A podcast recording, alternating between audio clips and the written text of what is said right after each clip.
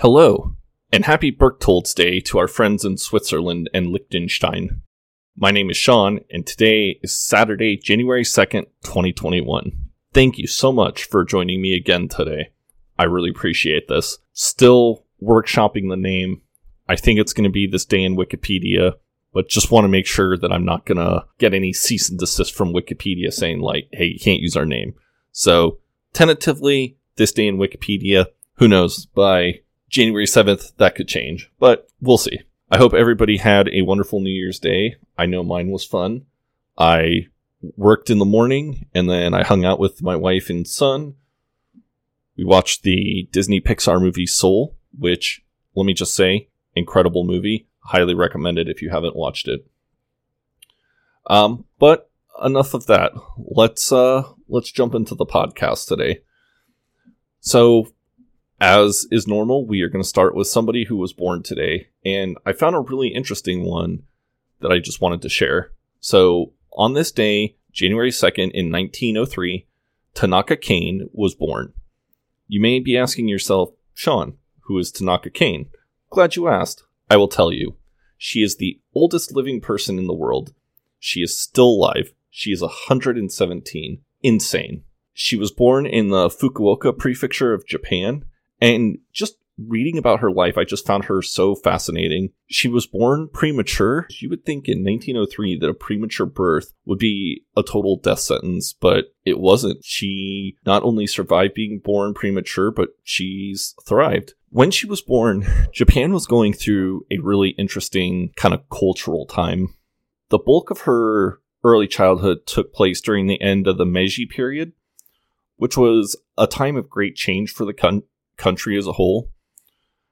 Prior to that, Japan had been a pretty isolated feudal country. They were not big on outsiders coming into their country, and they pretty much just kind of tended to stay to themselves on the island. As the Meiji period went on, it changed into a country of technology. The Industrial Revolution really took hold, and the culture in Japan as a whole started to change. So imagine that. When you were born, your country is still coming into a period of time where it's still a very isolated country, but it's in the process of changing. Like, I can't even imagine what that must have been like. She married her husband in 1922. Um, her husband served in the Japanese military during World War II. One of her sons was also captured in World War II. As amazing as it is that she has lived so far to 117, the fact that her husband was 90 when he died in 1993 is also crazy to me.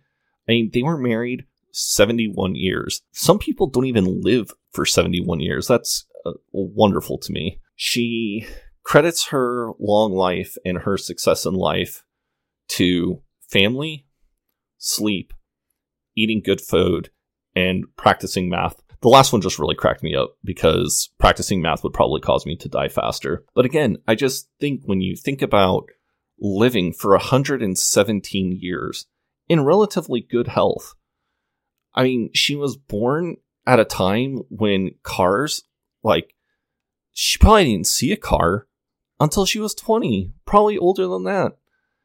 She saw her country take part in a war, conquer the Pacific.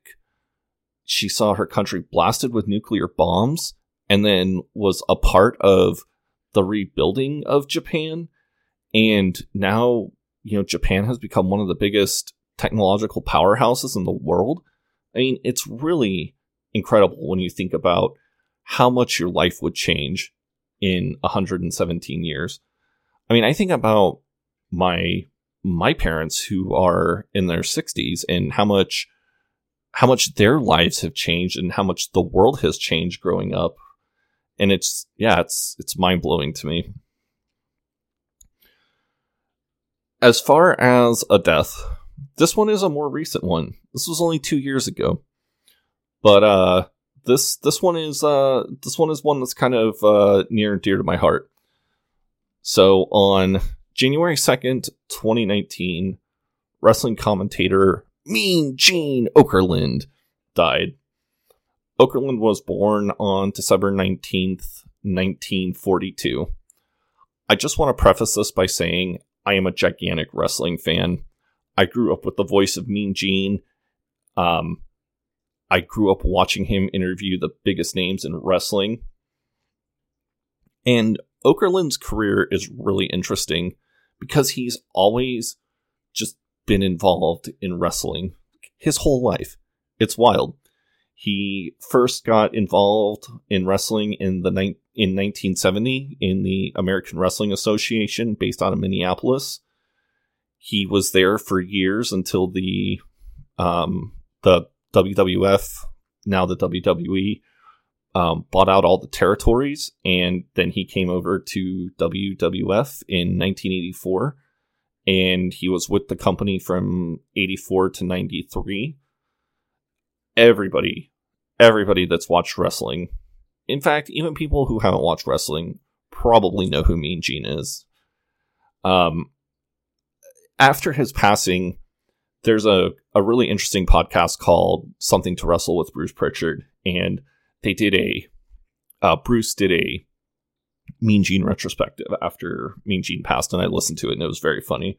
But one of the things that I really didn't know about, and that made me laugh so hard, was that Okerlund had a very blue sense of humor, which was kind of at odds with how he presented himself on TV because he was always the straight man in any sort of scenario, no matter how wacky, no matter how crazy things were going on around him, you would always just cut to to Okerlund, who would just be just straight faced. If you just go to YouTube and you type in Mean Gene Okerlund SummerSlam 1989, uh, it's not work safe, it's not kid safe. It's just a little bit of swearing, but it is an incredibly funny thing where live on air, a piece of the set falls down and it just catches Mean Gene just completely off guard and he just lets loose and the funny thing was, was that apparently wasn't supposed to be aired. Like it was a pre-taped segment, so they had done multiple takes of this, and the wrong take got left in. So when the truck realized what was going on, they just cut really quickly to the announcers, and the announcers were like, "Oh, that mean Gene, such a wacky guy." But it's just it's really interesting because you know, like I said, Gene his entire life was involved with wrestling he was involved with the WWE up until 2018. His his last televised appearance was in uh, January of 2018. He was doing a 25th anniversary retrospective of Monday Night Raw, and he got one last interview on TV where he interviewed AJ Styles. Um, he died of kidney failure uh, January of 2019. He was apparently a pretty heavy drinker and he had had multiple kidney transplants and after a while just everything kind of caught up to him. But uh he's a very funny guy. He's a very interesting guy. He has a very interesting career. Um if you like wrestling at all you already know everything about mean gene. And if you don't know anything about mean gene i highly recommend going onto youtube and looking up his bloopers and finally on this day in 1974, Richard Nixon signed the National Maximum Speed Law into speed limit law into effect. This was a federal law that set a United States wide speed limit of 55 miles an hour. Initially, this was designed because of the 1973 oil crisis, which was causing the cost of gas to spike up and the idea was that lowering the speed limit down to 55 miles an hour would help conserve gas, gently lower the price of gas. Um, one thing that I found that was really interesting while I was reading this article was that after the oil crisis was over, the speed limit stayed into effect because the first year that the speed limit was in effect, they actually saw fatalities, traffic related fatalities, decrease overall it was decided hey, for public safety, we should keep this going. And it got to the point where you had some states, like Washington, that actually lowered the speed limit from 55 to 50. Um, the national speed limit had very, very low compliance, which doesn't surprise me because even on a highway, 55 miles an hour just seems so absurdly slow. Um, there was a lot of attempts by car manufacturers to really emphasize 55 miles per hour. Um, in some older cars that came out during this period of time, the number 55 was heavily emphasized. Like it might have had a box around it, or it might have been bigger than all the rest of the numbers. There was commercials that were like 55 miles an hour. It's not just a good idea, it's the law. There was a lot of attempts at really trying to push the idea of this 55 mile an hour speed limit. For 21 years, the national speed limit was 55 miles per hour. Of course, this law also inspired the Sammy Hagar classic, I Can't Drive 55. It's a very funny song that was released 10 years after the law came out and 11 years before it was repealed. I, I mean, I had no idea that the national speed limit was set 55 for so long. Now, I will say, as time went on and we got closer to 1995, there was a lot of states that were starting to. It, it became okay to uh, raise the speed limit on rural roads.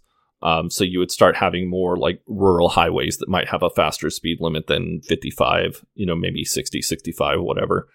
But I distinctly remember the first time I have a lot of family who lives in Texas. They live in Corpus Christi, Texas, which is about as far south as you can get in Texas. And we were living in Colorado at the time. And I just remember the drive from Colorado Springs to Corpus Christi was torturous. We are talking a 1,000 mile, and at 55 miles an hour, you are looking at about an 18 and a half hour car ride. Now, I remember after it got repelled, we got down there, and I just remember my dad going, Oh my god, this is great. We got down there so fast. Nowadays, if you MapQuest the trip from Colorado Springs to Corpus, it's about 15 hours or so. So raising the speed limit cut three and a half hours off that trip, which doesn't sound like a lot, but when you're cooped up in a car for a while, it is a lot. Thank you again for joining me on this journey today. I look forward to seeing you all on Sunday, January 3rd. Got some fun, some fun topics for January 3rd and Arrivederci.